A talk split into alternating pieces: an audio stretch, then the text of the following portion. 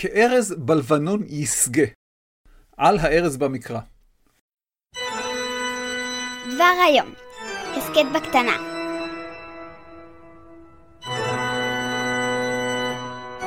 ג'ינג'י, לעסק, לעסק. שלום וברוכים הבאים לדבר היום, הסכת בקטנה. ט"ו בשבט, חג לאילנות. שנת 2703 לעליית אסרחדון מלך אשור לכס.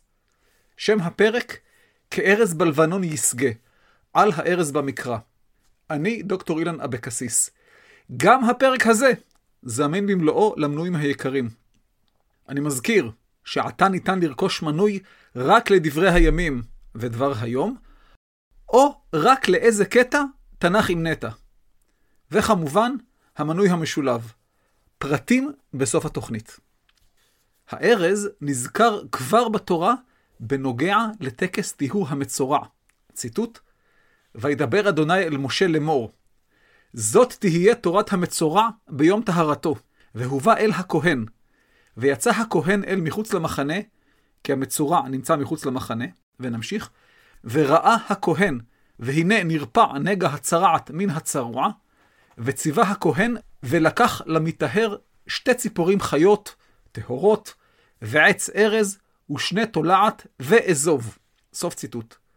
כל הרכיבים הללו משמשים לטקס הטהורה. אולם, ברוב המקראות בתנ"ך, הארז מתייחס לעצי הארז אשר גדלים בהרי הלבנון ובהרי מול הלבנון, ובהשאלה לדבר חזק, כביר, רם ונישא. ארז הלבנון הוא עץ מחתני ממשפחת האורניים, אשר שמו המדעי הוא סדרוס ליבני. הארז גדל בהרי הלבנון והרי מול הלבנון, כאמור.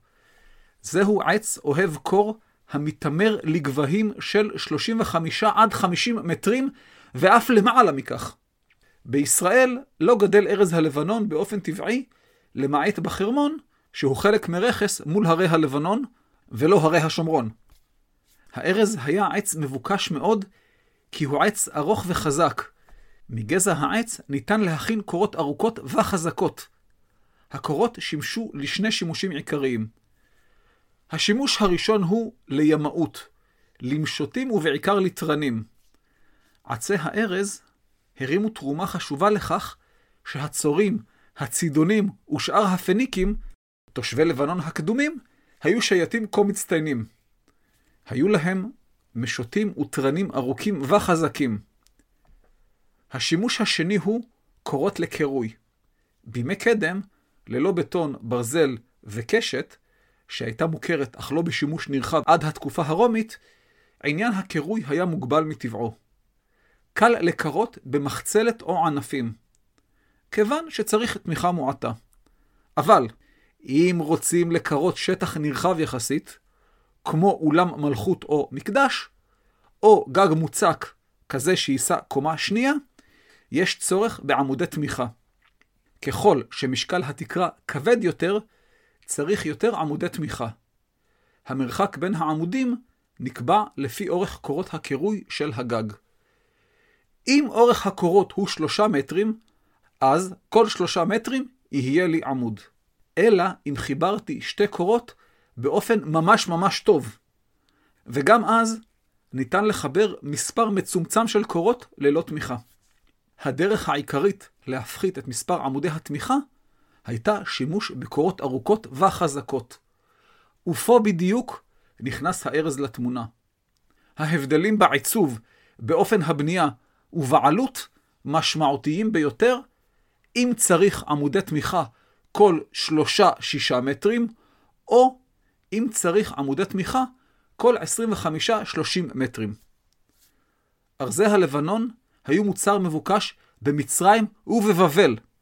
שתי ארצות נטולות עצים לקירוי. במגילת ון אמון, מהמאה ה-11 לפני הספירה, נשלח ון אמון, הכהן ממצרים, ללבנון על מנת לרכוש ארזים. בדרך הוא עבר הרפתקאות שונות ומשונות בארץ ישראל. כולנו גם זוכרים את עלילות גילגמש, והיה לנו פרק מרובע על זה, בו, באחת המשימות, גילגמש ואנקידו יצאו אל יער הלבנון כדי להרוג את חומבבא ולכרות את ארז הלבנון. אסרחדון מלך אשור ציין בכתובותיו, ציטוט, גייסתי את מלכי ארץ חתי ועבר הנהר, נהר הפרת הכוונה, בעל מלך צור, מנשה מלך יהודה, כוסגבר מלך אדום, דילגתי על רשימת מלכים ארוכה, ציוויתי את כל אלה לסחוב אל ננבי, עיר אדנותי, עיר הבירה, תוך סבל וקשיים לצורך בניית ארמוני, עצים גדולים, קורות ארוכות וקרשים דקים של עץ ארז ועץ אורן, גידולי הר סיריון, רכס מול הלבנון, והר הלבנון, שבימי קדם התעבו והתארכו מאוד. סוף ציטוט. ארזי הלבנון התפרסמו כחלק מהותי מהבנייה המלכותית של שלמה המלך. בתיאור ההכנות לבניית המקדש, שלמה פנה אל חירם מלך צור וביקש ממנו ארזים. ציטוט: ועתה, צווה ויכרתו לי ארזים מן הלבנון, ועבדי יהיו עם עבדיך. ושכר עבדיך אתן לך. ככל אשר תאמר, כי אתה ידעת, כי אין בנו איש יודע לכרות עצים כצידונים. דילגתי קצת. וישלח חירם אל שלמה לאמור, שמעתי את אשר שלחת אליי. אני אעשה את כל חפצך בעצי ארזים ובעצי ברושים. עבדי ירדו מן הלבנון ימה, ואני אסימם דוברות בים עד המקום אשר תשלח אליי, וניפצתים שם, ואתה תישא, ואתה תעשה את חפצי לתת לחם ביתי. ויהי חירום נותן לשלמה עצי ארזים ועצי ברושים, כל חפצו. סוף ציטוט. אנשי חירם כרתו עצים בהר הלבנון והובילו אותם בים. בספר דברי הימים נכתב שזה היה עד יפו. מאוד הגיוני מבחינת זמן ומרחק. יפו היא עיר הנמל הקרובה ביותר לירושלים. בתיאור בית המקדש הראשון נכתב, ציטוט, ויבן את היציע על כל הבית חמש אמות קומתו, ויאחוז את הבית בעצי ארזים. סוף ציטוט. לפי נתוני המקרא, היציע היה בגובה חמש אמות, כלומר שני מטרים וחצי בקירוב. וכל המבנה הזה נתמך בארזים. ובהמשך, ככתוב, ויבן את קירות הבית מביתה, מקרקע הבית עד קירות.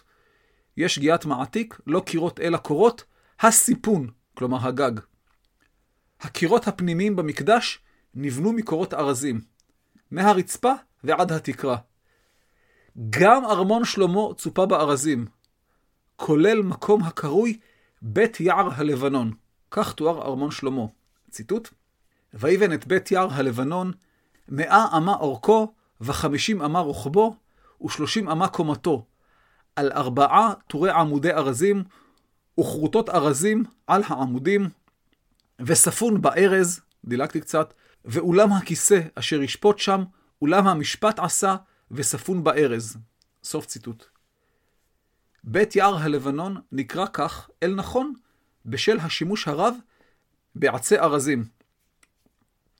מדובר באולם ענק יחסית, ששימש לצורך קבלת אורחים, מפגשים מרובי משתתפים וכיוצא בזה. מאה אמה אורכו, כלומר 50 מטרים, רוחבו 50 אמה, 25 מטרים, וגובהו 30 אמה, 15 מטרים. עתה ברור מדוע עץ הארז הוא כה מבוקש. בעצים ארץ ישראלים, שאיני מזלזל בהם לרגע אחד כמובן, כמו אלון ואלה ואפילו ברוש, אנו כלל לא מתקרבים לממדים הללו. גם לאולם המשפט של שלמה הייתה תקרה מקורות ארז. הזכרתי את השימוש בעצי ארז לצורך שיט. אז הנה דוגמה. בקינת יחזקאל על צור, יש אזכור אופן בניית האוניות.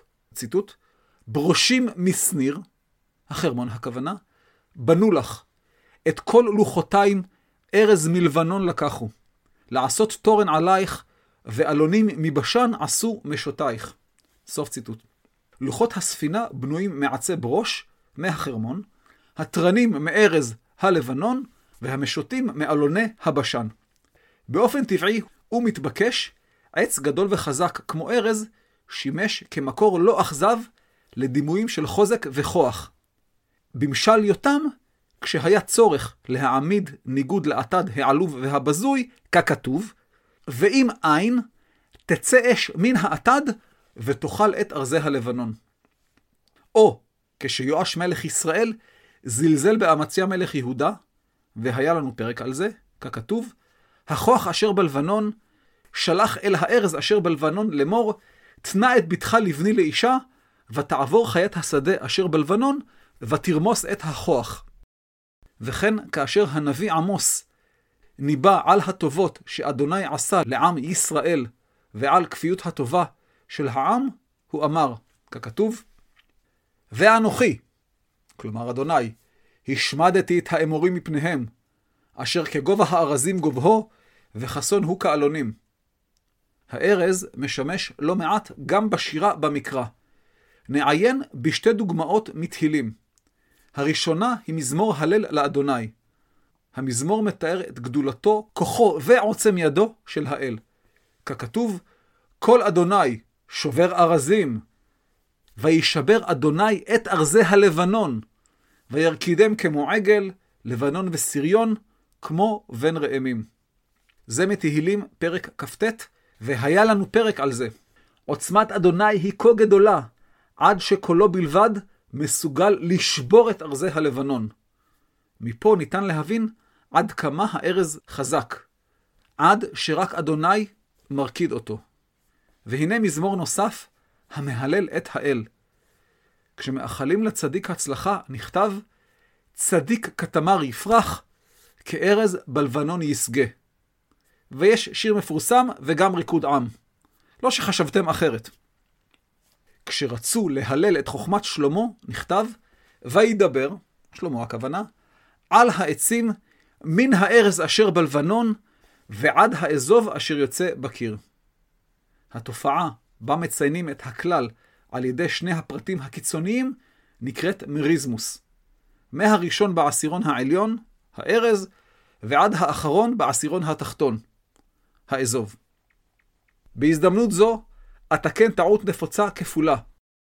בתלמוד הבבלי, ולא בתנ"ך, מופיע המשפט, ציטוט, אם בארזים נפלה שלהבת, מה יעשו? לא מה יגידו, מה יעשו? עזובי הקיר. וההמשך, המפורסם פחות, אם לוויתן בחכה עלה, מה יעשו דגי הרקק? בנחל שוטף נפלה חכה. כפי הנראה, יש לגרוס חורבה, בהתאם לכמה כתבי יד. מה יעשו מי גבים? סוף ציטוט. הארז מייצג את הגדול והחזק בעולם הצומח. הלוויתן מייצג את הגדול והחזק בעולם החי. ואין הכוונה ללוויתן המוכר לנו, אלא למפלצת המיתולוגית לוויתן. והנחל השוטף מייצג את הגדול והחזק בעולם הדומם. כל מי שראה שיטפון במדבר יהודה, מבין מיד מדוע הנחל השוטף מייצג את עוצמת הדומם. המשפט, אם בארזים נפלה שלהבת, זכה לשיבוש משעשע בסגנון, אם בארזים נפלה שלכת. זהו, עד כאן. כארז בלבנון יסגה, על הארז במקרא. תודה לחברי מועצת החכמים, אבי הרטמן, חיים ארמון, אלון גלוסקה ואלי לבנה, שעזרו למנשה לסחוב ארזים לננבה, בירת אשור. אנא סמנו אהבתי בדף הפייסבוק וברשומות השונות. שתפו והפיצו את שם ההסכת ברחבי החלד והיקום, והמריצו את חבריכם לנהוג כמוכם. ותבוא עליכם הברכה.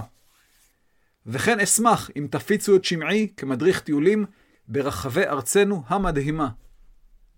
הגידו בגת, ובשרו בחוצות אשקלון, שתשמחנה בנות קיבוץ ארז, שתעלוזנה בנות פנימיית ארזים.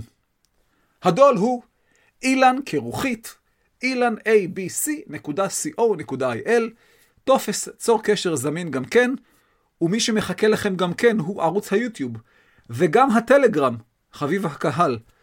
אני מציע וממליץ לכם להצטרף לרשימת התפוצה של הדיבורים שלי. כדאי. אתם מוזמנים להירשם כמנויים באתר במחיר שווה לכל נפש, ולקבל את התכנים המלאים והאיכותיים שלנו. אודה לכם מאוד אם תפיצו את שמעי בקרב מכריכם ותיידעו אותם על האפשרות להירשם כמנויים באתר. ספרו להם על התוכן האיכותי והמשובח שנבנה פה, בעמל רב, אריח על גבי לבנה. המלצה מפה לאוזן היא הדבר הטוב ביותר. תודה מקרב לב. ועתה, פוצלו התכנים כאמור.